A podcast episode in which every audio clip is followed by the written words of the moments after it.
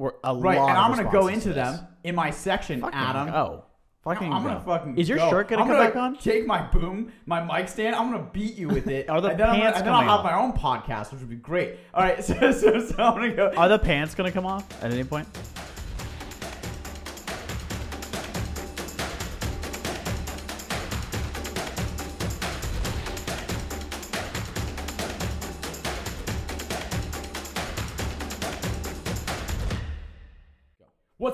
Welcome to the Dude Nature episode. Great episode. We- We're talking about aliens. Very, very excited. I can't, I can't even get to the intro. Yeah. Get- Um, Adam. Digestions, gripes. Um, my digestion. I've been drinking matcha, as you heard last episode. It's been great. Um, I had a little bit of real last night because I did rail some ice cream at two in the morning. What kind of ice cream? That'll do that to you. Uh, brownie batter core Ben and Jerry's. Uh, dairy free. No, no, no. I don't go for the dairy free shit. you The dairy free, that, that's you- a joke. You take the doo doo. if you you're go for the gonna- dairy, you go for the dairy. You take the do. if you're gonna eat ice cream, you might as well eat real ice cream because if you're eating the fake ice cream, it's not like it's necessarily good for you to eat right. fake ice cream. go, it's gonna mess you up anyway. It has tons of sugar in it anyway, even if it's non-dairy. So you might as well go with the real thing, right? And really fuck yourself up. Absolutely. Uh, what about I, my gripe? You have a small gripe. What is that? Is it about me? You are just a little fiery hyena. Yeah, yeah today. I'm a little fiery hyena. Can I tell them? Can I tell? I, I want to tell them people. I'm gonna skip my I- digestion. I know you're today. gonna. It's like, how soon am I gonna have to turn Noah's volume down? Yeah. Uh huh. All right, go no, ahead. you turn it too far down like you did last episode, right? Then we'll have to re-record aliens again for the third time. no, That'll be great. Let's do we, that. We don't re-record it. I know what you're talking about. I don't know what you're talking about either, but if we were re-recording, this would be the second time that we've recorded it. If we did, If we re-record. did re-record things, Uh, because gripes? Adam turned my sound down too much. Your that did happen. Hey, Mike, right? Mike, right? Okay, when you take when you take your girlfriend or significant other out, when you go, when you go out on a date, okay, and your date doesn't go well for whatever reason, okay, maybe you got an argument, maybe we did. Maybe you got maybe you get an argument, whatever, okay, and actually all the effort you put into like kind of doing the date, it backfires. So now, so now, like it would be better if you didn't go on the date because now your significant other is angry, and now I have to figure out. So I went on the date yesterday, but now I have to figure out a way to make them happy again. So basically, it's like two dates in a row. I thought I thought today I was gonna be able to chill, maybe play some FIFA, like she was gonna be happy because of the date yesterday. But actually, now I have to figure out how to bring her back, just even even to zero, even to square zero before the date. yeah. So a net of zero. So she'll be happy with you again. How much of that did Adam listen to? Do you guys think zero percent? No, no, no. I listened to all of it. I've just heard it. I've literally heard it for the last two hours. Right. Yeah. Okay. Anyway, let's begin. Okay. Aliens. I'm excited about this episode. Right. It's a lot of info. This episode is going to be an absolute banger. But the thing about this episode is that They're all bangers. yeah, no, this is going to be a banger Just of another bangers. banger that we This is going to the be a bangerang. It's going to be a bangerang like my boy Rufio! Rufio. Rufio! Rufio.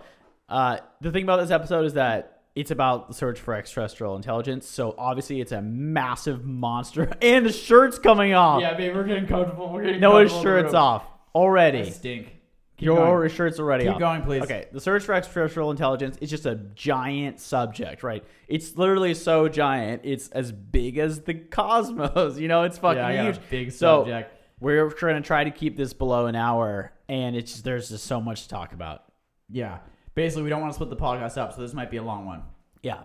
Okay, so what is search for extraterrestrial intelligence? What's like a brief history of it? The term which we'll use a lot is SETI. So that's short for Search for Extraterrestrial Intelligence. Scientific investigation for SETI began with Nikola Tesla's early experiments with radio in the late 1890s through today's billionaire funded research, which we'll get to later. Noah, can you brief give a brief history of SETI in 45 seconds? Absolutely, do it faster than that. Adam, can you give us a brief history of SETI in 45 seconds? Absolutely, sure. So, 50 years ago, we weren't really listening to radio waves like we were now. We, Do it faster and better. uh, or calculating the probability of exoplanets or looking at spectrum analysis, we were launching chunks of metal into space. That was basically our best idea. And SETI started before this. These pioneer probes started in like the early 1960s with Frank Drake's first experiments uh, in the Green Bank in West Virginia. But these pioneer probes are really like the first um, big, big um, attempt by NASA to establish communication with intelligent life. So Pioneer 10 and Pioneer 11, 1972, chiefly created by Frank Drake and his boy Carl Sagan, containing a bronze illustration of a man and a woman and various symbols, including a map of our solar address and an arrow. Uh, the man in the stupid, picture is maybe right. waving. The woman is scowling. Possibly stupid to send our coordinates out. Just saying. Yep. Both have sent their last transmissions to NASA and are well beyond the solar system. They're twice the length of the solar system now away. But they're not communicating anymore. They're too far. Okay, and Adam, what, what you're saying is that so we're basically we're trying to get in contact. We're sending shit out there to try and get in contact with. the 50 years ago, we weren't doing anything very sophisticated. We were literally Sending sending, out a picture of a man and a woman. That was just 50 years ago. So what I'm trying to say is that SETI, the Search for Extraterrestrial Intelligence, it just hasn't been going on for that long at all. Really. Right. Like when astronomers at universities, like this isn't their primary job is to look for extraterrestrial intelligence. That's why there just hasn't been too much going on. Yeah. Um. Good. Good. Good. Good. Yeah, I like that. Yeah, other I- things I like are- that. Hey, Hey, we we need to move on from radio waves currently, and we're doing stuff with light and with artifacts also, like looking for mining in asteroids or looking at ultra ultralight ultraviolet light Well- well, or yeah, we're gonna- we're gonna get into- or we're gonna things get that we into can't even see with a naked we're eye. gonna get into the recent scientific developments. That was just a brief history of SETI. Absolutely. So I just want to talk about this bronze plaque that we used to send out for a little bit. It is just really funny. Like it has our solar system at the bottom, and then you know it has an arrow pointing at Earth. They're like, "That's us," and it has a man and a woman. The man is waving, and we're just hoping that an alien's gonna take this and be like, "Oh shit, there's a nice man and woman there." An alien's gonna on a take nice it and be little like, "That's a planet." great place to send a missile to." yeah, that's a great Like, place. thank you. Can't wait That's for all awesome. that sweet, sweet water. Hey, Adam. Moving Yeah. on. Drake equation. Sure. Next topic. Okay. Yeah. In 1961, Frank Drake tried to calculate the odds of finding an advanced civilization. Okay. This is known as the Drake equation. Okay. I had a really good joke in the intro, but I forgot it. Adam, Adam, how was this equation to start off, and how has it changed over the years? Wow, this is just gonna be the Adam show right now. I'm just gonna fucking take this. Wait, you also, you turn your shirt off. Let me say, the Drake, the Frank Drake equation. Yeah. Okay, it was also just trying to find Adam's wiener. Listen. but it kept it kept going to zero, and so now he that's right. changed it to try and to try and calculate the odds of finding an advanced civilization. Your shirt is off. Okay, your shirt is off, and you're so go. lit right I'm ready now. to fucking go. I'm lit. Yeah, just clear lit. out. I wish we could smoke weed and it was Friday, which sucks. Can you go with the Drake equation, please? Absolutely. Okay. What is the Drake equation? Who is Frank Drake? Frank Drake. Frank Drake. It was first populated by an astrophysicist of the same name in 1961 as a means of stirring up conversation at the first SETI meeting. It has since been adapted and mutated many, many, many times over. It's also used in a lot of classes because the numbers are relatively easy to understand. Um, it was something that when I was teaching high school, you'd show high school students because it's just so easy and so nice to see this nice probability number of all the civilizations in the galaxy. So that brings me to what is it used for? It's used to estimate the number of active and advanced extraterrestrial civilizations in our galaxy. In general, it's used to argue that in terms of probability, there should be many other forms of intelligent life in our galaxy. So it's it's constricted to our galaxy because you know our ba- galaxy has 100 billion planets. It's big enough, right? You can't doing the entire cosmos, it just gets into absolutely wild ass crazy ass numbers. So, what are the variables in the equation? What make up this equation? It takes seven variables, like the length of time which civilizations release detectable signals into space, the fraction of planets that could support life that actually develop life at some point, and the fraction of planets with life that will actually go on to develop intelligent life. So, that's just three of the examples of the seven, but they're all kind of that simple. Um, Obviously, this equation is hotly debated. When he first made the equation, he was just making it to stir up conversation. He wasn't making it to be very scientific. Of course, people have gone back and edited it to make it an actual number that people can understand. We don't have a firm grasp on any of these numbers and how they change over time. Like, for example, the variable r, which in the equation represents the number of stars formed per year, was originally 1 when he first made the equation in 1961 and is now 3 based on all the things we've learned about exoplanets, which I'm hoping that Noah will actually say something useful Yeah, no, about. I have Yeah. fire. I have fire for, for the more interesting stuff. Yeah, Honestly, I don't think you know. Drake equation SETI history, man. I have like finding the actual aliens, right? The I have a best thing- on the- actually that, which is actually is great. interesting for everyone. The best thing you said so far is that the Drake equation was used to find Adam's penis. Which is zero. I know, which is actually the most accurate Drake equation they've ever had. So again, let, let me tell the people the Drake equation it's to calculate the odds of finding an advanced civilization out there, and every year they make it better and better. The fraction of not okay so uh, some other variables before i was just i was just jumped in there by an absolute monster. The fraction of life that develops intelligence represented as the variable f originally drake assumed that 100% of all life would develop intelligence. Of course as you will get into it's not you're it's not right to assume that just because something is intelligent that they will develop an advanced civilization the Right. main argument against this is that only one of Earth's 8.7 million species have built radio telescopes, right? It's not like fucking dolphins are sending signals out to Mars. Research on Mars, That you know of. speaking of that, yeah, I know of, has also affected this number because if Mars developed life at some point, then obviously that number is immediately cut in half because they would have intelligent life that didn't Glad you mentioned Mars. We got a lot more about Mars coming up in Okay. my sections, which are better than Adam's sections. Really? Yeah, You think so? Why do you think so? they're just more interesting, honestly, than SETI history of Drake equation. Wait, Drake Race is amazing. It's it's to examine the probability that there probably is life in the universe. Yeah, Right. I think that that's so interesting. Why do you like it? I, I, I think it's really interesting, but I think that something I think like it seems so vague. Like I think more interesting is the probability of Earth-like planets. Like when you actually calculate that out, which we will do for the listeners. I think that's it's much more. I can put my mind to it. Actually, Let's listen. I haven't even gotten to the results of the equation. Mm. Okay. The original results that he postulated are, I mean, this is a crazy range. Somewhere between a thousand and a hundred million planets have civilizations in the galaxy. So, pretty big range. In 2016, he changed the question to ask, "Are we the only technological species that has ever risen?" with the result that the Earth would be unique only if the odds of civilization, depending on a developing planet, are about one in 10 billion trillion. So I don't even like that number is just so incredibly high. And honestly, when we get to probability of Earth-like planets, it's just a much better thing to focus on. Here's the man himself, just to wrap it up. One in 10 billion trillion is incredibly small, says Frank. To me, this implies that other intelligent, technology producing species very likely have evolved before us. Think of it this way before our result, you'd be considered a pessimist if you imagine the probability of evolving a civilization or a habitable planet were, say, 1 in a trillion. But even that guess, one chance in a trillion, implies that what has happened here on Earth with humanity has in fact happened about a 10 billion other times over cosmic history. Okay, so he's a big believer. Yeah, so he's a big. What he's trying to say is that it has to basically have happened somewhere in the whole history of the cosmos. This happened. Whether or not it's happening at somewhere we can contact, and at this point in time, is debatable. Okay, so based on the size of the universe and the amount of time that has happened, Galaxy. the- this is this is confined to our galaxy. Based on the t- based on the time of the galaxy, the, the amount of time the galaxy's been around, and also the size of the galaxy, it has to there has to be life. That's what he's saying.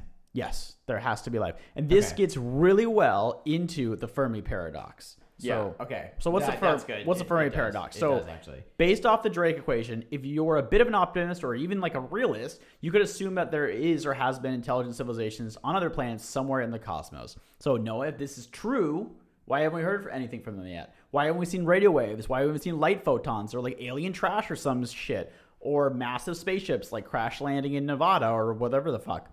The Fermi paradox argues that since our galaxy is traversable relatively quickly, a million light years, if there were other intelligent life, we should have heard by now. So, Noah, what do you think? Do you agree or disagree? And why haven't we heard anything? And also, why haven't I heard anything from you during this podcast? Is a meta kind of context. Okay, I love it. Okay, Yeah. because I felt like you only started to get interesting towards the end. The, the SETI history and Drake equation. Thank you for passing passing that to me. Um, so I, I just want to repeat real fast what you said about the Drake equation because it's important to go into the Fermi. Um, if you are a realist, if, if you are just a normal ass person that just looked at the numbers, An, I'm enormous. you would you would see that um, most likely there is life out there. Okay, just a normal person would see that. Okay, so the I think the the best proof for life being out there is just the probability. Is the probability of it happening? Is the size and time of the universe? Okay, the the Fermi paradox. This is the best proof against this. Okay, I'm a big believer in aliens, but when when I when I think about the Fermi paradox, it, it makes me question. Okay, so the, the so the reason we have not found aliens yet is known as this the Fermi paradox. It's basically why you know why the fuck have we not found them yet? Okay, No. no, Well, yes, pretty much. You're pretty much right. yeah, okay. Just I'm gonna go on my I'm on my fucking segment. disagreeing. Bitch. it posits that we should at least be seeing some kind of sign of advanced life. Okay, whether that be clippings from the mining of the asteroids or heat signatures from their interstellar travel or something, right? Uh, we throw a shit ton of trash everywhere, right? And we're we're like in the Stone Age. Okay, so we should be seeing something. This is a really good point. I'm a, again, I'm a big believer in aliens. I think this is a great point. I don't know really the best answer to this, but I do have a lot of good answers. There's okay, a lot. We're a right, lot and I'm gonna go into this. them in my section, Fucking Adam. go. Fucking I'm go. gonna fucking. Is your go. shirt gonna I'm come gonna back on? Take my boom, my mic stand. I'm gonna beat you with it. Are the and then I'm gonna- and then I'll have my own podcast, which would be great. All right, so so, so I'm gonna go. Are the pants gonna come off at any point? Don't do it. No, his pants are off. He's just in underwear. I'm in boxers. All right. So anyway, these are known as so the the main one is known as the Great Filter. Okay. And what this is is that climate change or the use of resources that then changes the local environment kills the advanced civilization. Okay. So basically, where where we're at pretty much right now, we're gonna go into civilizations a little bit later, but it's thought that with the probabil- probability of there being aliens, okay, that uh, the numbers are cut down exponentially because most civilizations will burn out their their local resources and it will basically destroy their civilization. Okay, or, or they will destroy themselves, known as the Great Filter. They'll destroy. Okay, they'll destroy themselves. Yeah, imagine going into the filter. There's all the intelligent life that started. Coming Right. out of the filter is everyone that's finally figured out how to not kill each other and how to use renewable resources. oh yeah. Okay, Okay. so not us currently. No, we are not there yet. We're gonna get to this again. We are we are we are not even a, what's called a Type One civilization. Okay, right. So once again, you're trying to answer why haven't we heard from them? Exactly. And why haven't we heard from them? I believe firmly is the best argument against there being aliens. Mm-hmm. Okay. Sure. The the other one. Okay, they don't want to speak to morons. Okay, so basically, when you when you take a actually actually better better than this example. Okay, if you saw a Neanderthal, if you saw a group of Neanderthals in the woods, I'm looking at one right now. Okay. With his yeah, you shirt are. off. Yeah, you are. That's because I lift. Okay, so if you saw a bunch of Neanderthals in the woods, Yeah. you wouldn't you wouldn't want to go up to them. Okay, because it, it could be dangerous. They they they would probably kill you. Neanderthals. If they just saw a human, they'd probably kill you and eat you. You know, who who knows, okay? Much more likely that you'd be like, I'm not going to go up to these Neanderthals, but I really do want to observe them. Right? I just want to watch them go. We can probably learn from observing them. They're so primitive, it's interesting. Right? But you wouldn't really want to go up to them. yeah. Okay? That's probably what. So, again, the universe cooled and formed at very different times, right? So, some of these other civilizations could be millions, if not billions of years uh, ahead of us. So, if you can imagine that, we're like hundreds of thousands of years ahead of Neanderthals. So, for us, we, we might look like ants to them. So they don't really want to interact with us because we're dangerous and just idiotic. They just want to observe us. This is this is my favorite one. Mm-hmm. This is this is this is my favorite one. That they've actually they, they are hiding their existence from us and they're observing because we're just like primitive and they're they like to observe us. Much like we like to That's to kind of animals. the Star Trek one, right? It Where is the like the prime meridian. yeah, Prime you ha- directive, my bad. What, prime what you, in Star Trek, like, what is it you have to do to get into like the Galactic uh, Council? Yeah, very good. Once you w- once you once you hit a uh, a, a certain a certain speed of light, then you then you get into the You mean the thus, council. once you reach the speed of light? Once you reach the speed of light, and my my computer just turned off, but it's it's turning back on. Shit. That is so unbelievably whack. Don't worry, we'll Do do do do do do do do do do do do do do do do. Pause. All right, we're back. Okay. Anyway, anyway, and we were flying too. Okay. Yeah. So basically, um, they don't want to speak to us, just like Star Trek. Once you hit the speed of light, they will speak to you. Okay, whatever. Um, the other one, I don't love this one so much. We live in the sticks of the universe, and there are like cities out there That's kind of cool to think about. that we live in, like the, We live the in the rural boonies? universe.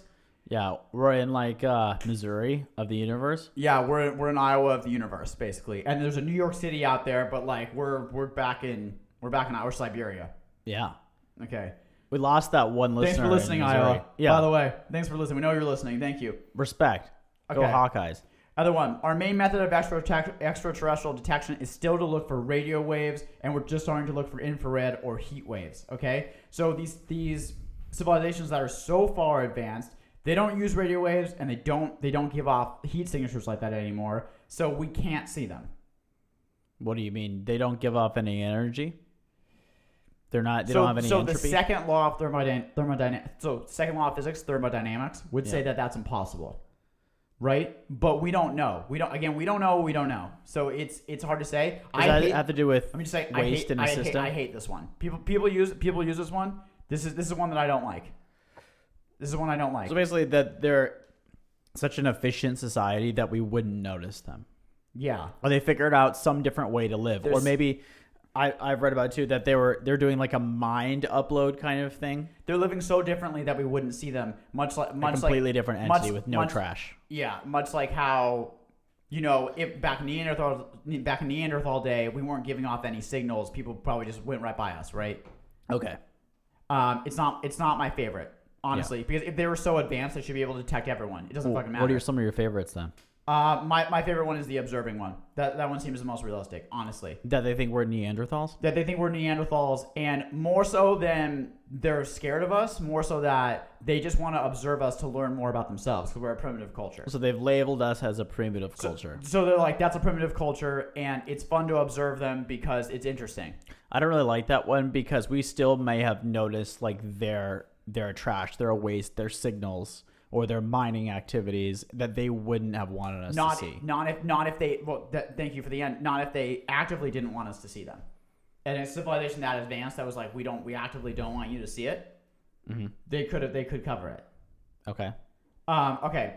The other one, our radio waves have not reached them. Okay. So just the Milky Way is 110,000 light years in diameter, and our radio broadcasts have gone 200 light years, or only 0.18% of the Milky Way. Yeah. Okay. So order or so basically our our waves have gone nothing. So basically to to go the whole Milky Way for our radio waves to go to go the uh, the entire Milky Way, we still have 500 years.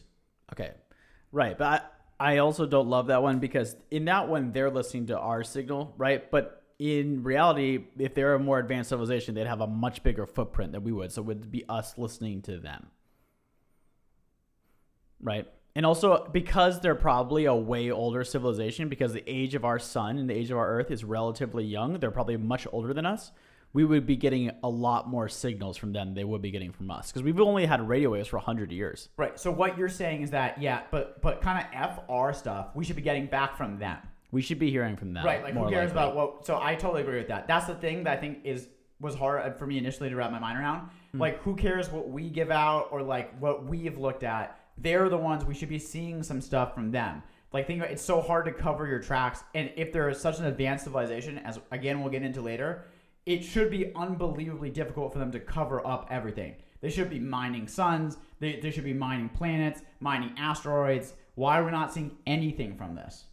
Yeah. I think it's a really, really good point against. I just, again, I just have a few a few extra ones that you didn't say, or you might touch on a little bit. How about the rare Earth hypothesis that it might have taken a crazy combination of biological and geological events to make this crazy thing called an intelligent civilization happen? Hate that one.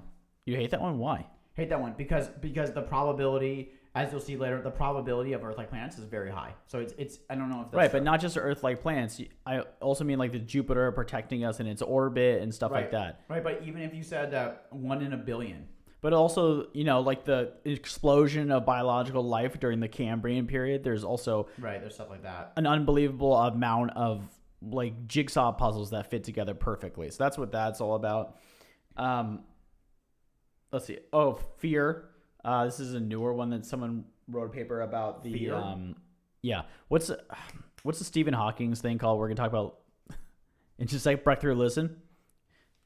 This is about breakthrough listen. Stephen Hawking was postulating that maybe they don't want to contact us because we are considered dangerous. That when you're at this kind of nuclear volatile stage that we're at right now, other advanced societies are just going to consider us as like very dangerous and just stay away, like a caution zone. Can you imagine if it was like the Donald who was the first president to for the aliens to meet? Like they they, they came and it was like it was the Donald that the That'd be Donald had to awful. meet them. No, that's not what we want. That's not what we want a representative to be. Hey, um, another gripe. I told you to plug my laptop in before this. You did not plug it in. Okay, keep going. Oh, really? Yeah, it's not yeah. plugged. No, it's not. I don't care though. Keep going. We got How's it doing? We're good. How's the laptop doing? uh, you know what? It's fine. It doesn't like you very much, but that's fine. Okay. Okay, I don't like yours. I don't. I don't. I don't no, like it's totally fine. Even if there's a one in a billion chance for life to actually have formed, there's simply fucking life everywhere.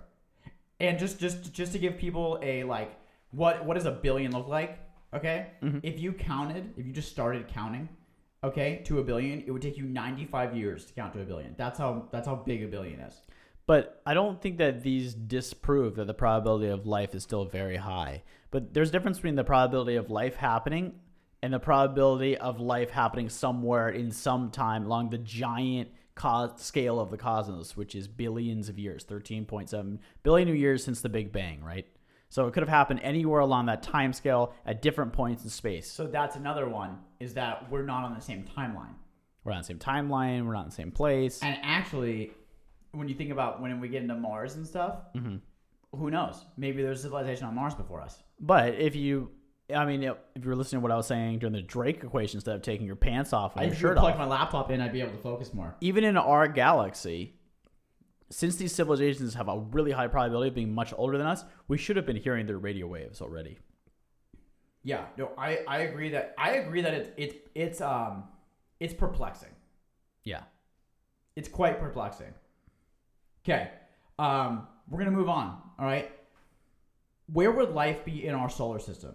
Okay, so although the universe seems really really quiet, and although the chances for intelligent life in our solar system are probably low because we would have, would have detected something something, there are actually a surprising, a very very surprising amount of chances for life in our very own backyard. Okay, so Adam, once you're done plugging in my laptop, where could we possibly find life in our own backyard, in our solar system? There's a lot of places. Yeah. Uh, I'm gonna go quick on this one, and I'll let you take it over because I know you have a lot to say, and I'm hoping because your your use rate is pretty low right now, and you've been kind of putting up bricks during this episode. That's not true. So I'd really my, love you my, to hit my, a few. My, my Fermi paradox is really good. I like that you unplugged my laptop to make to make me do worse. Uh, Mars, Jupiter, and Saturn's moons, Eur- Europa, Encel- Enceladus, and Titan. Titan's not Saturn's moon, is it? Titan, Saturn's Saturn's moon. Yeah. Saturn's moon. Again, uh, yeah. Okay. Just focus on Titan. Let's, let's get through your section. Yeah, Just to focus on Titan, I'll let like the NASA website kind of take over here. Titan has clouds, rain, rivers, lakes, and seas of liquid hydrocarbons like methane and ethane. The largest seas are hundreds of feet deep and hundreds of miles wide. Beneath Titan's thick crust of water, ice is more liquid, an ocean primarily of water than methane. Titan's subsurface water could be a place to harbor life as we know it. Crazy enough, so Titan's atmosphere is so legit that you can walk on it without a spacesuit right now, even though it would be very cold. Noah, over to you. I didn't know that. That's that's, that's cool. Okay, glad, glad you passed it. So I think that the one the the cra- the craziest thing that uh, that you'll find in, in in our solar system is just how much water there is everywhere. Okay, so at once it was thought you know that the Earth is the only one that has water. There's water freaking everywhere, just in our own solar system. Okay, very uh, teensy tiny part of the universe. Um, so I'm gonna start just with Mars and Venus. Okay, so so they were thought to actually have liquid water before their magnetic magnetic fields disappeared. Um, the magnetic field protects them from the sun. Good job. Plug my laptop again. Okay, that's why they look so burnt right now. Okay, so Mars and even Mars and Venus look super burnt. They used to have liquid water. You can see that from the scarring. Okay, of both of their surfaces. Um, okay, Jupiter's moons. All right, we're gonna we're gonna start with uh, Ganymede. Okay, mm. the, yeah, Ganymede. I've heard of that one. Yep, the largest moon in the solar system is the only one to have a significant magnetic field, protecting the planet from harmful radiation. Ganymede produces the only auroras, like the northern lights, in the solar system. It is estimated that under the crust, Yeah. Ganymede might contain four times more water than Earth. So again, the, the crazy thing, okay, about our solar about the solar system is just how much water there is in our own backyard. Adam, do you not find that amazing? That literally in our solar system, there's water everywhere. What's the evidence for there being water besides the magnet? I just field? read one. Besides the magnet field. The auroras, What's the? the northern lights. It's lights playing across ice. Okay, I'm, I'm just gonna. Move How do they see the lights? On a spectrometer? Oh my fucking god! Yeah, no, no, a, a telescope that went by it, or a, a, a space. So probe. because there's northern lights, they're assuming that there's there's also ice. there's also more, and I wish you know we I wish we probably should have just done an episode just on Jupiter's moons. We can, but I gotta will. move on. We can go. We can come back to it. Okay. shirt off, pants off, Pants sweating off. profusely. Okay, and now I'm going. Okay, Jupiter's moons. Okay, this is this is the most exciting one. Okay, Europa. Okay, Euro- Europa is crisscrossed by cracks and rectangular features that look like icebergs. Okay, it's thought that underneath those cracks lies a vast ocean that contains two times as much water as on Earth. In 2014 and 2016, the Hubble Space Telescope found water vapor plumes shooting out of the poles. All this ice. There's all this Okay, ice with okay, water But underneath. you asked for evidence. Okay, Yeah. 2014, 2016, Hubble Space Tel- Telescope found water vapor actually shooting out of the sides of, of the of the poles of this. Okay, just to and just take a, take a little step back. When scientists are looking for life, yeah. okay, a couple things that they look for. Okay, they look for a rocky planet. They look for they look for a planet that's the size of that's similar to the size of Earth. Mhm. Okay, and most of all, they look for some signs of water. Okay. Yeah. Just said that before, of course. Okay, so that's why we're talking about water here, because it's a building block of life. And you're talking about water that's tr- it's not like it's above the ice, it's trapped underneath the surface Exactly. of ice. So there is actually a crust. Yeah. Imagine, it, I guess, like imagine like the South Pole covering the entire thing, Yeah. and underneath the South Pole, underneath those glaciers, There's is water. liquid water. So like you go underneath the glaciers, and there's just a huge water society. like water as we know it. Water, water. Water, water. Yeah. So there, we go under there. There's a huge water society. Okay. Um, A water because of the society. vapor plumes shooting out of the poles. He, uh, so heating by tidal forces of Jupiter keeps most of these oceans liquid. Okay, so because of Jupiter, there is liquid water on Europa. Okay, Mm-hmm. this makes it the most likely candidate to find life in the solar system. in okay. Europa. Okay, it's actually it's yeah. Scientists feel that it is uh it's so or just the best chance for them or so likely that the Europa Clipper is a NASA is a future NASA mission to conduct further detailed study of this moon and will commence sometime in the 2020s. Okay, so I'm pumped for that mission to, to, to get some more shit and come back. We've sent a lot of satellites past Jupiter, like the Voyager satellites went past Jupiter, as well as the Pioneer Past Europa. satellites Yeah, past Jupiter and Europa. and Europa, right? How many moons does Jupiter have? Just one of its many moons. So yeah, so so they we we've sent a lot of stuff past Europa. Mm-hmm. but We've ne- we haven't sent something back to like really do an in-depth study of just Europa. You look like you're in a spaceship right now. You have a sweaty brow and you Sweaty have brow. no shirt or pants. yeah. You look like you're just I sitting in like a alien. meteor a meteor shower. I look like an alien.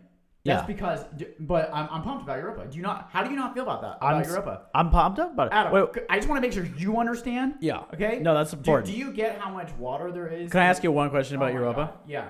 What what's up with the jet streams? Like, how do they know that they're the- the jet? vapor what does that plumes? mean? There's like geysers coming out. There's there's water vapor coming out of the planet, so they know what there's there's liquid water. Like, okay, so Literal if you're water on vapor. if you're on the planet, is it just like a cloud of mist? Like you're at a waterfall? We, we haven't we haven't been on Europa, Yeah. but what what what they think? No, I know, but hy- hypothetically, what does it look like?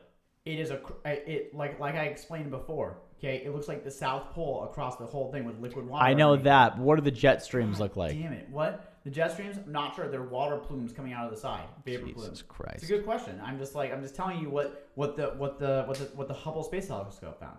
No, I know. The scientists are also. If you watch the, the video, I watch a lot of videos of the Europa Clipper. Yeah, I like that you and Europa, you're kind of defending Europa like you're it's. You're yours. shitting on, uh, but, I'm not but shitting I just. I just don't even know if you truly understand Yeah. how much potential there is for life just here in our very solar system. Even if, even if we don't find any life, there's a lot of building blocks of life right here. So- I do. No, Oh my God. I do. It, it's amazing. I'm just looking at this kind of talking sweaty, you, just this kind of sweaty monkey, monkey sitting across You're me. like it's just a monkey in a spaceship. You're like the monkey in the spaceship with that kind of intelligence. Saturn's moons. Okay, we're gonna go to Saturn's moons. Let's do it. En- Enceladus, Enceladus, Enceladus. That's it.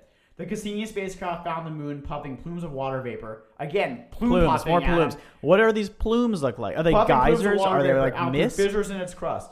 This, the proof also de- detected. Wait, why? Why do they go up in plumes? Is it like volcanic activity? Like, what's going on there? Because like Earth doesn't shoot plumes.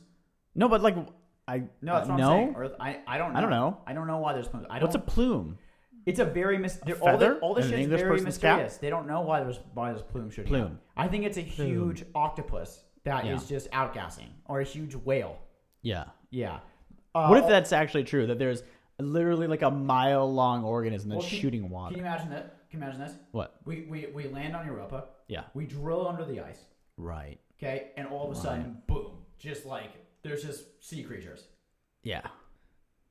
How And tight would that be? And then we make a society of the sea creatures. And then who's in charge? Who's in charge now? Then we own Europa. Then we fucking take the sea creatures Well, we use the sea creatures. and we eat them. And we make special money. dishes. We use the sea creatures to get the money. Yeah. Okay, we enslave them. We use them to get the money. Power. Then we get the power. and then we get all the then we get women on women. Earth. Then we get all the women on Earth And on Europa. and on Europa. Keep going. Okay. Um, Saturn's and moons. Enceladus. Okay. These big. I found the moon pumping plumes of water vapor out through fissures in this crust. Also detected a form of chemical energy which could be consumed as food by alien life there. Okay, this is the biggest thing for this one. There's actually chemical energy that can be consumed by alien, alien life. As the NASA scientists put it, this is the closest we've come so far to identifying a place with some of the ingredients needed for a habitable environment, said Thomas Zurbuchen. Zurbuchen, Associate Administrator from NASA's Science Mission Directorate. Thanks. Hey, shout out to Thomas. Thanks for listening, hey, man. hey, best associate administrator. We know you're we know you're listening, Thomas. Someday, Thomas, you'll drop that. You're gonna drop that modifier. If you're lucky, we'll invite you on the podcast. Okay, so so the, the other one, other Saturn's moon, Titan. Okay. Yeah. Okay, big one that you said you just kind of just didn't do it right. The largest moon of Saturn is also mm. the only other other world known other than Earth known to have active rivers, lakes, and seas. yes, but it's not water. Is These it? seas are not composed of water, however. Yeah. They are filled with methane, ethane, and other hydrocarbons. Of all the known chemical compounds, roughly half are based on carbon. Okay, so carbon bonds to everything, so it's a very, very good building block for life. Okay, as you know if you've done organic chemistry, which I I, I shied away from, so I cho- chose my major not to do it. Okay, if mm-hmm. species existed, there the- there there would be exotic and unlike anything seen on Earth because of the different composition of the oceans. Boom, Wow. Not even a breath while you're speaking. exhausted. Yeah. No, you did so good. I turned your volume up just a little bit, just for you. All right, I'm sure people will like turning it up and down in their cars or in their headphones. All right. So, what do you think? What's your favorite one of the moons? Just to wrap Okay, it up. so um, my my favorite is Europa Because because I can imagine imagine us getting through the ice and there just being creatures. That's probably a little too much. Uh, I can, but I I can imagine there being like a little bacteria. I I really like Europa that it has so much water and it has the lights, but I don't like a plume, and I feel like we need an assistant administrator to figure out what the plume is. If only we knew one. Thomas. Thomas, you listening? Um, yeah, Thomas is listening. Um, so okay, Okay, so I think it's fair to say that Titan has an Earth-like atmosphere in regards to its nitrogen makeup and sort of like the presence of water. Can you talk about the newish sort of science that you're super hot on, that you know a lot about, about exoplanets? Like, what are they and why are they important? okay. Thank you very much. So I need the people to to stay with me for this one. Okay, I'm staying. We're it's we're gonna be here. a little bit of a woozy and wazi because it's numbers. I just want you to do one thing. I just want you to take a breath and just just slow down a little bit because you are jacked up on the it's, ice chai. It's, it's hard. You for have me, no shirt for me to on Take a breath and when there's no ice- pants. When I have ice chai and, And when I have sweat. no pants on, Yeah. and when I'm sweating this profusely, I it know, is just hard take a for breath. me to take a breath and just go through it slowly. I'm getting nervous. I think nervous is good because it'll keep you on edge. You, okay. Okay, so so anyway, prob so this section is the probability of Earth-like planets. Okay, this is my favorite. This is my favorite proof. Okay, for aliens. Mm-hmm. Adam likes the Drake equation, which is the stupid version of this. All right, Cool. so so so basically, we're gonna It's take it not from, the same thing. We're gonna take it from the top. Okay, again, best evidence for life in the universe. Universe, namely the sheer frequency of Earth-like planets throughout the universe. Okay, how in the world could there not be life? And now, please listen closely. Okay, we Clap your Adam, hands Shut together. up! Oh, I'm gonna fucking kill you. Okay, we are just going to take the stats for the Milky Way galaxy. Okay, if you blow it up any further than the Milky Way, the numbers become insane and, Okay. and really unfollowable. Un- oh, well, just like that. But just know that there are an estimated 100 billion galaxies in the universe. So the, so the frequency is even more when you times it by that number. We're just okay? doing our galaxy. Now forget that. We're just Okay. doing our galaxy, okay? In our galaxy, Yeah. there are 100 billion stars. Okay? 7% of them are Mm-hmm. what are called G-like stars, Okay. okay? G spot, I mean G-like stars are basically not too hot. Take the took the easy joke right there. Good job. That's Good such for an you. easy joke. I Yeah. just- yeah, yeah, yeah. G-like stars are basically We're not so much better than that. Yeah, that. we're better than that. That was stupid. Mm. G-like stars are basically not too hot and not too cold and are considered the best stars for life, okay? yeah. just just there's a lot more G like stars. Just take that sentence. Best stars for life. Okay. Mm-hmm. G like good look good for life stars. Yeah. Okay. Again, seven seven percent of stars are these stars. So seven percent of hundred billion is Adam. Test your paying attention and your math skills. Yeah. Seven percent of hundred billion. Yeah. Seven billion. Okay. Good job, Adam. There are seven billion G like stars or good stars for life in our galaxy. Okay. In our galaxy, seven billion G like stars. Okay. Now, out of that seven billion, stay with me, people. Yeah. So this is Oh my god, this is in the Drake equation. I have blue ball. I have blue But keep stat. going. I have Yeah. blue stat. No, no, don't be blue stat. Don't blue stat me. I'm, I'm gonna continue. Okay, You're so naked right now. I am. Okay. Now, out- now out of that seven billion, okay, according to a study done at Cornell University, I heard by, of it. But yeah, by Daniel Su, one one in Assistant administrator. assistant administrator. Then Daniel Danley, thanks for listening. By the way, one in five of those stars has a planet roughly roughly the size of Earth in a in a habitable zone orbiting around the sun. And now I'm gonna say it again. Out of the seven billion, one in five of those stars has a planet roughly the size of Earth in a habitable zone orbiting around the sun. Okay. Right. So seven billion divided by five is one billion four hundred million. Okay. Uh-huh. Or potentially there are one billion four hundred million Earth-like planets out there with some kind of basic potential for life in the Milky Way galaxy. Yep. And again, so there are one billion four hundred million planets out there with the basic building blocks for life Okay. in our galaxy. So that variable that you just said, planets with the basic building blocks for life, like Mm-hmm. how many there are, that's a variable, one of the seven in Drake's equation. Just so you know. Yeah, but keep going.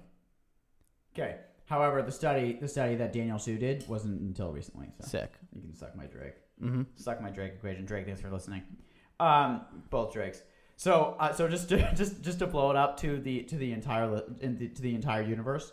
Um, if you t- if you times this by hundred billion galaxies in, the- in the universe, you would have a number either around a quadrillion or a quintillion potentially Earth-like planets. Why is it either of them? I tried for twenty minutes to find a hundred a hundred billion a hundred billion times like a times a billion and I couldn't find the number, so it's a quintillion or a quadrillion potential Earth-like planets in the universe. Okay. Holy cow! So you think that that's a ton of Earth-like planets, right? So Okay. then, it, then we can go in circles and go back to the Fermi paradox about why haven't we seen one? Okay, Th- I'm glad that you brought it back there. Okay, Bec- because so let's think about our galaxy again, because numbers are can comprehend. There's a bil- basically a billion and a half Earth-like planets in our galaxy. They're they're unbelievably numerous. They're everywhere. There's even tons of water in our solar system. So where the hell are the aliens? Yeah, Where are the aliens? where are they at? Where are they at? Fermi paradox.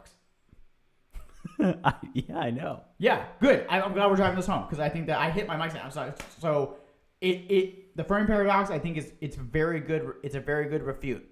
It is because it doesn't make any sense. Yeah. What I don't these two things that we have this this um high probability of life and and not seeing any signs of it they can't exist together. Okay, so there's there's something there's something we are not understanding. Yeah. There's something clear we are not we are not understanding. Okay. So speaking of things we don't understand, do you want to talk about um, advanced civilization classifications? Uh, yeah, I want you to do the correct intro for it, but then once you do that, I'll be happy to. Sure. it's Actually, it's my intro. there he is. Of course, we don't know exactly what form. Okay, advanced civilizations classification. Of course, we don't know exactly what form other civilizations will take. Okay, but there are laws of energy and physics of our universe that almost surely will remain consistent, and this lets us predict certain things about very advanced civilizations. Okay, Adam, take us to advanced civilizations, or pass it yeah. back, or So just pass it to me. We're talking about know this. it. We're talking about this because not all intelligent life becomes an advanced civilization, and not even all civilizations will become advanced enough to even send radio waves. I mean, it's funny that we even think of ourselves as advanced civilization when an advanced civilization might be a completely different beast. If you have something to say, you just say it. Yeah, we're also talking about it because it will help you understand the how this uh, g- goes against the Fermi paradox. Goes against it, Because even. when, when we talk about advan based on the laws of physics that we know, which are immutable, basically they don't they don't change in, in, in the universe as we know it, then we should be seeing signs of these other civilizations. So it's important to understand this based on the shared laws of the universe, based on the shared laws of the universe. Okay. what we assume are shared laws. What we yeah, what we assume are shared laws. All right. Um, okay, so historians have discovered that when you open a door in technology, it usually closes some other thing. So you can think of technology as like a many branch tree, like an RPG character with all the branches of like the things that they can do, the abilities and the potions that they can make. To get to radio waves, we had to take a specific pathway and we had to close other doors, whereas another civilization might be incredibly advanced at health and medicine, like maybe they have some sort of leaf that cures cancer, but they're still driving carriages. So it's hard to pinpoint what is exactly advanced and what is not advanced. What do we consider to be advanced? Do we Okay. consider ourselves to be advanced? Noah? Okay. Hey, wait, before you just No, pop I, off. No, this, I have great shit. Okay, have great before you pop off, I just want to say something. Okay, your shirt's off. Your pants. I'm paying pants are off. You're sweating profusely from the face. You're basically yelling Because into your I'm, excited- microphone. 'cause I'm, I'm very excited about this episode, and I, and I think that I think that that I want to give the, some people some the knowledge that that I have come to from literally we did hours and hours of research. Okay, you are fired up little I'm a tomato. little muffin. Okay, All right. Okay. Go- go so ahead. I just want to give, I want to give credit for, for this this classification and everything to Mishi, Michio Kaku. Okay, he's a theori- the, um, professor of theoretical physics, doctor of theor- doctor of theoretical physics at the City University of New York. Okay, so he nicely put this together. If you want to read an amazing book about space, read The Future of Humanity. Okay, Michio, thanks for listening. Okay, so um, first, Russian astronomer, Russian astronomer Nikolai Kardashev introduced a scale to rank civilizations based on their energy consumption. Okay, of course, these civilizations would have different cultures, politics, but their energy consumption would remain consistent. Okay, stay with me here. Okay, there are three types of civilizations calculated based on energy use. It's important to understand this again so you understand the Fermi paradox. Okay, okay, type one civilizations uses all the energy of the sunlight that falls on the planet. Okay, this is not to say that, that they use the sun's energy necessarily, but they consume energy equal to the amount of sunlight falling per foot of the planet. Okay, so that's what it takes to become a type one civilization. We are okay a 0.7 type civilization. we're not even type one. We are not even on type one, which is a very important distinction. Okay? Very important distinction, okay? Because the transition from type zero to type one is considered the most dangerous. As we discussed earlier with the great no shit. Why? Okay. What has going to happen? Good, good question, Adam. We discussed earlier with the great filter in the perm, in the Fermi paradox section. Civilizations that are not a type one are the most dangerous, uncivilized both technically and socially, but have the power to wipe themselves out. Okay, so right where we are is the most dangerous. Okay, and they still have scars from all the recent past. Okay, think about the genocides we've had. Think about the world wars we've had. Yep. Think yep. about slavery. Okay, all the horrible shit Mm-hmm. that basically it just happened having to go to Hebrew school. ha- having to go to Hebrew school or synagogue on Sundays. Just so boring. so boring. So anyway, that that shit literally just happened. Okay. Mhm. So a positive thing, globalism or the rise of a global culture and a global trade is the hallmark of a Type One civilization. So Oh, we, wow. so we can see us switching. Right, we can see us switching to that. Some of us. We can see some of us switching to that, okay, and that's Yeah. penetrating society now. So, I hope so. this shit is super interesting. Again, read Michio's book to get like really great understanding of this. Okay, I'm just gonna give you a high level. Okay, so the biggest dangers to us now, you guys know them: global warming. Okay, Ever heard of it? ever heard of it? Ever heard of it? Bioterrorism. Ever heard of it? Nu- nuclear pro- proliferation. Okay, are three threats to a type zero becoming a type one. Okay, we're in the most sensitive stage. Okay, this is it. This is probably the stage where most societies don't make it. Okay, to become a type one and make it to, to become a type one and make it to actually type two, we need to make a fuel source switch away from fossil fuels, possibly uranium or nuclear power. How about al- how about alternative energy like wind? Right, Solar. or or alternative energy, but I mean, but Hydro. to, to to generate a massive amount of energy, you know, uranium or nuclear power. We I think we should we should do a separate episode on, on nuclear power, which is very We definitely will. We very definitely mis- will. very misunderstood. Actually, very actually safe and actually very good. Okay, we'll debate that. Yeah, that's okay. it's deba- it's debatable, but definitely It's not that debatable. but yeah, okay. A type two civilization uses all the. en- Okay, we're gonna move on to type two. Sorry, we're gonna move on to type two now. A type two civilization uses all the energy that its sun produces, not just falls on the planet. Okay, so that's Mm-hmm. how it's characterized. Okay, right. Any society in this stage should be easy to find as they are likely immortal. Okay. What? What yeah, the hell? Yeah, just let, just let me give it to you. Okay. What we mean by that is that there's they basically they have you know no sickness can wipe can wipe them out. Corona would be a joke for them, right? No sickness can wipe them out. They moved away from fossil fuels, so they don't have climate. They don't have the climate change issue anymore. Be like okay? the They can- bubonic plague. They can move their planet if their sun starts to starts to decay and die. They can block asteroids. They can actually leave their planet in large space armadas if they need to. Okay. Jesus. Yeah, Type Two is fucking legit. So type one and We are type two is a big jump. Yeah, so so type one to two is a huge jump. Okay, actually, interestingly enough, when you calculate when you when what's his name when you when you estimate the energy used, it's exponential increases of ten. So it actually like works out mathematically. Um, so a type two civilization, we're gonna get, and remember this term. So we're gonna get back to it at the end of the episode. They would have what's called a Dyson sphere to harness the sun's energy directly. Okay, again, this civilization needs to harness all the energy that their sun produces. Okay, because the sun is 109 times bigger than the Earth. Okay, Oh, I should explain what a Dyson sphere is. Okay, so a Dyson sphere is a mega structure. Okay, Yeah. that's built around the sun. So imagine our sun. Imagine building a huge structure around it to take all of that energy and to harness all that energy. Okay. Well, how is it different than already harnessing gen- the energy like we do right now? Okay, great question. Okay, right now, right now, we to harness the sun's energy, right? We have solar panels. Now, whenever you say great question and you don't say great question when I ask another question, I feel really self conscious and I feel like my question wasn't good. Hmm. You know, maybe you should say hmm to all my questions. Hmm. Ever think about that? Yeah, I'm just gonna. Great question. Yeah, go ahead. Great question. Um, so anyway, okay. In order to build a, because the sun is 109 times bigger than the Earth, in order to build, as I know I'm going along, and this is a long Go one. ahead. Sorry. To, in order to build a sphere around around the sun, we Mhm. would you would need to have extreme leaps in nanotechnology. Okay, which is basically to make the sphere around the sun molecules thick. Okay, because there actually there isn't enough material on the Earth to build something around the sun. Oh my god, Okay, just so a big. type two, so you know that a type two civilization has leaps in nanotechnology. well, that and also they have to get close to the sun. We can't get that much closer than we are right now. Right. I get burned when I just go to the beach. right. I can't get any closer yeah, than that. Jewish, Jewish skin, honestly, just burns me. White boy skin. White boy Jewish. All right, so, Um, so luckily they have self-replicating robot ro- robots that are used to build these structures. Okay, so that's what's thought is that in order to build this, they have.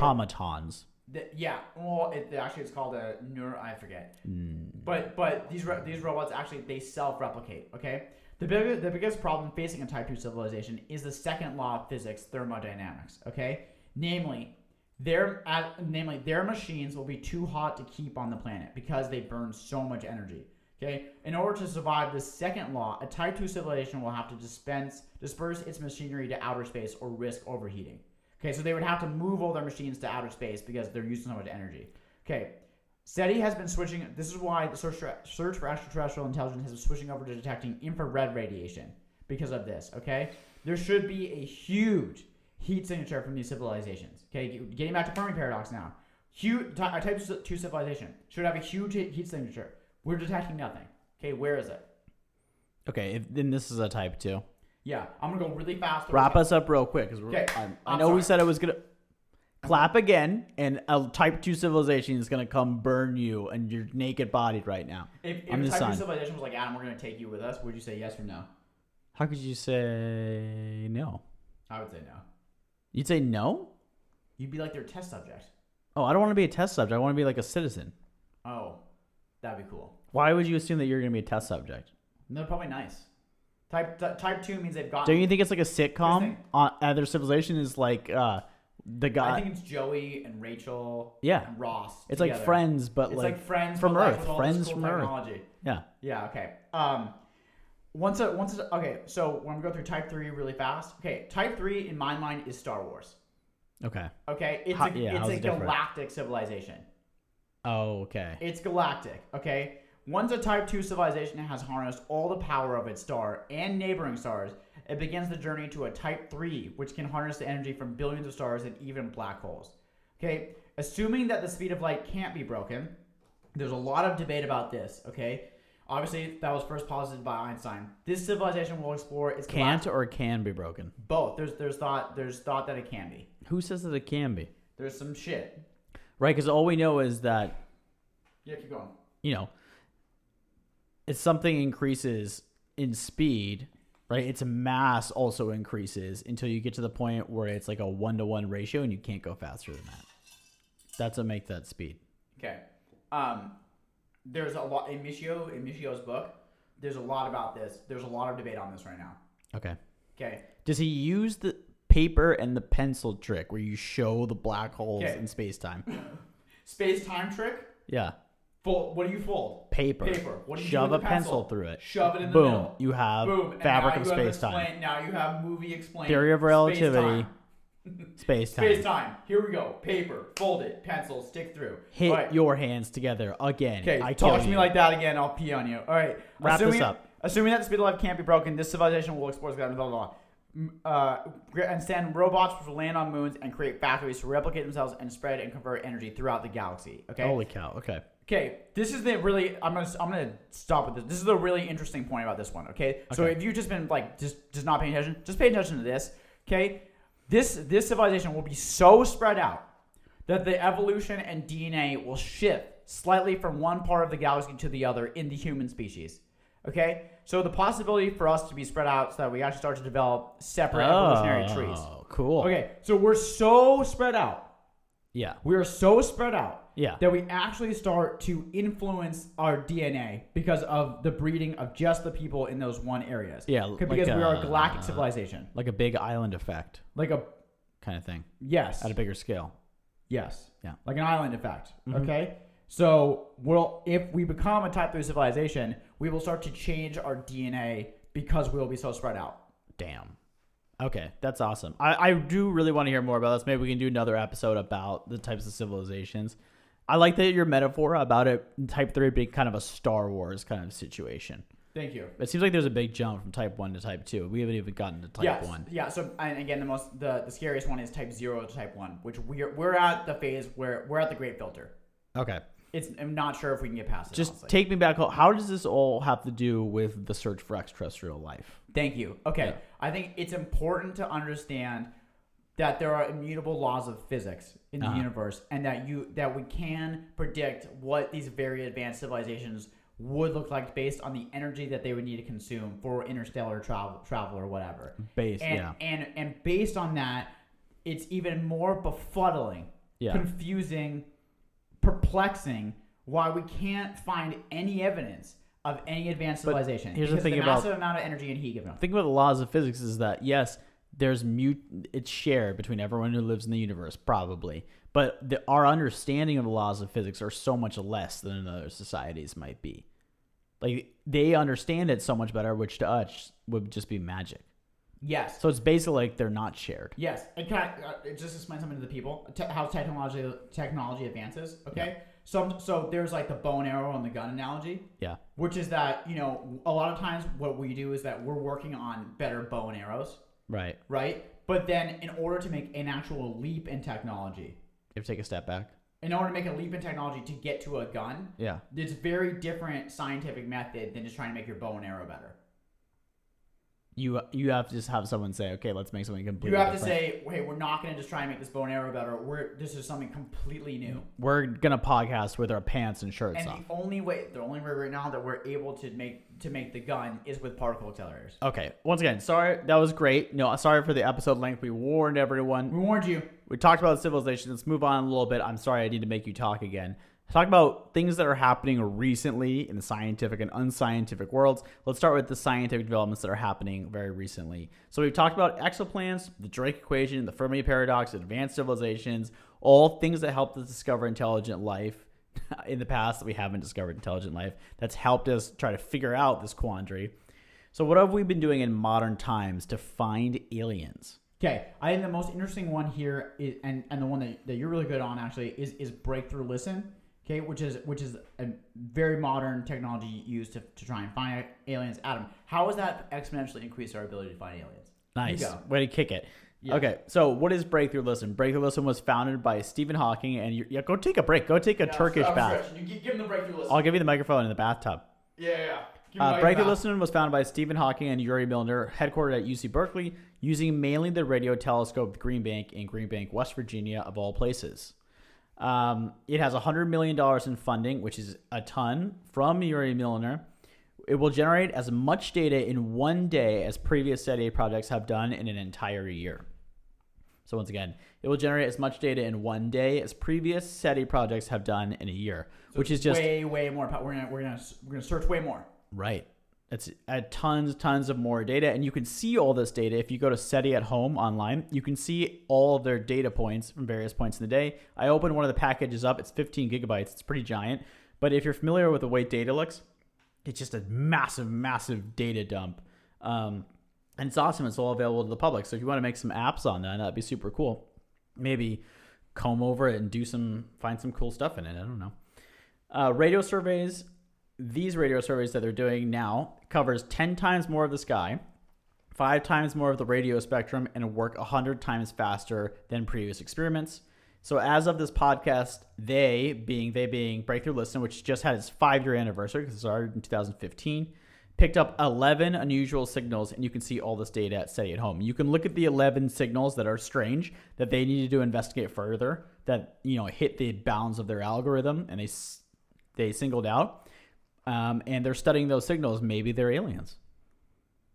Maybe. Maybe, maybe not. So that's the most exciting one because it has the most funding. It has some star power with Stephen Hawking, and it's doing pretty revolutionary stuff with how much we're listening.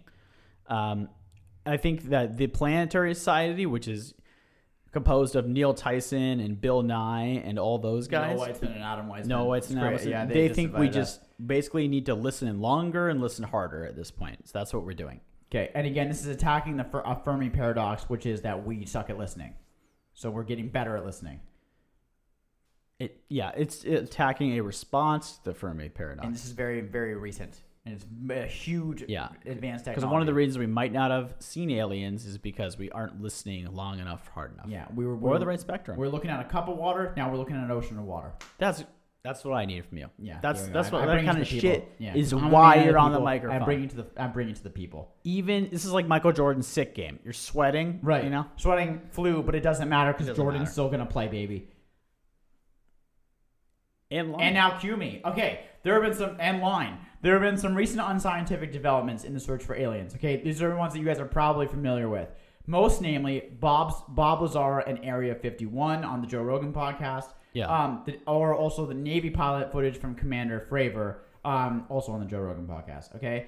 Um, but okay, and the and the Dyson Sphere incident, incident, which I would argue is a scientific development, and Adam made me put it in this section of the outline, which I don't agree with. Okay, but Adam, can you touch on you touch on Bob Lazar and Navy pilots, and I'm going to touch on the Dyson Sphere incident. Yeah, I'm gonna start off really quick on these. I hate to end on the kind of unscientific developments, do. but we suck. didn't really want to reorganize the outline because it's a bitch and a half. Let me tell you. So we're gonna not. We're gonna. This is gonna be the last section. Um, who's Bob Lazar? Bob Lazar claims to have worked at a secret government facility called S4 during the late 1980s. Um, he's come back strong because of a recent 2019 documentary called Bob Lazar, Area 51, and Flying Saucers. So basically, he claims It's so to, bad. He claims to have been doing work I watched five minutes. reverse engineering flying saucers and that the government erased his college degrees and work history to discredit him. He admits he has no evidence to prove he was working on alien technology. He's also a convicted criminal. Um, I mean, you can hear him on the Joe Rogan podcast. He he sounds like he has a very detailed story, at least that he's been working on, and it sounds pretty plausible. But he does this thing where he kind of shuts down and like has a headache and is just like needs like a minute and needs to drink water. It's it seems like it's all kind of for show. But I don't know. I mean, you should listen to the episode. It's pretty wild. I think it's fucking Some stupid. wild shit, I honestly. I think it's stupid. Yeah. Straight up. Go ahead and hit the other ones. Uh, do you want a Navy pilot one? No, not really. I know I, I don't love these that much. I don't Yeah. love Bob. So we're not huge fans of them, honestly, because there's just not. So the Navy pilot one, it, it's a Navy pilot that saw like because there isn't any There's evidence, footage. there's why. footage, and it's been it's been authenticated by the Pentagon that it was an unidentified flying object, but it's literally just footage of an unidentified flying object that like we don't know what kind of technology would fly that way. I don't know. That it really feels like a leap to go from that to a UFO to an alien. It really does Yeah. to me. Okay. Um, okay, so anyway, the the Dyson Sphere one I think is is is cooler. Mm-hmm. Um, it's uh, we, we've already been going on for a long time. Do you want me to give it to the people? Go quick. Okay, Dyson Sphere incident. Okay, Dar- we already talked about Dyson Sphere, large alien megastructure around the sun. Okay, astronomers watching exoplanets. Exoplanets. An exoplanet is just a planet not in our solar system. Astronomers watching these exoplanets the size of Jupiter move in front of distant. Oh no, I can't. You know what? I can't. I can't do the whole story. Oh, okay, so Let's basically, go let, let- open let- let me just get the summation. Let me give the summation. Okay, okay. This the astronomers watching watching a, a sun saw it dim. It dim in a weird way. Okay. Then they predicted they predicted that it, it kept di- dimming frequently. It looks like there's a sphere around it. It's not Is that- just any astronomers. it- it's Breakthrough Listen that came up with this data point. Okay, yeah, it's real ass astronomers, including like post- postdoctoral people from Yale. I have a lot of quotes in here and a lot of awesome information. I took a fucking billion years to do the information, but anyway, so so they thought they they thought they saw a Dyson sphere. Okay, Yeah. um, they still don't know exactly what it is. They they think that it's some kind of dust or comet, but it's still very very mysterious. And the uh, the most recent time that they saw the star dimming, they predicted they would see it in 2017 in May, and they did. So it's still very mysterious. The star, it's probably not an alien megastructure, hmm but you know it, it caused a stir for a while. Okay. Yeah, Dyson Sphere. Um, I like that the data point was brought by Breakthrough Listen. Let's go open kimono here. Open kimono. Um, Can I ask you? You literally, it's just like I'm looking at this insane gorilla speaking in a microphone. Yeah, no, because that's that's I just I gave everything I had okay. to the people. Can I ask you? Go So you open can start this one up. Open kimono. Adam, Yeah. do you believe in aliens? What do you mean? Do I believe in aliens? are does there that mean? aliens out there? Just just open kimono. Are there aliens out there? Are there aliens out there? Like, have there ever been aliens out there? Just Can give be more go, specific in your Stop question? asking me questions and you answer. Uh, yeah, I th- yeah, I mean, I think there has been there is life out there. Uh, I mean, I I don't think you can think otherwise. There is life out there. Has been life out there at some point in time. I don't think that's really the question. The question is, are we going to find it? Is it going to contact both us? Is the question. hmm Okay. Um, I think there, that there definitely has been and still is life in the universe because of the probability. Okay. The the Fermi paradox, where we where we can't read anything, I think it's quite perplexing, and I'm a huge believer in aliens out in the universe. But when you really think about it and you look at the laws of physics, it doesn't make any sense. So either so something's amiss. Something's amiss. Either we're messing up some of these laws, or No shit, something's amiss. We've only been doing this research for 50 years. We know barely anything about it. We're like little children playing with a Yeah, microwave. we're little, we're little children. Children. I think we're we're missing. I think we're missing something huge.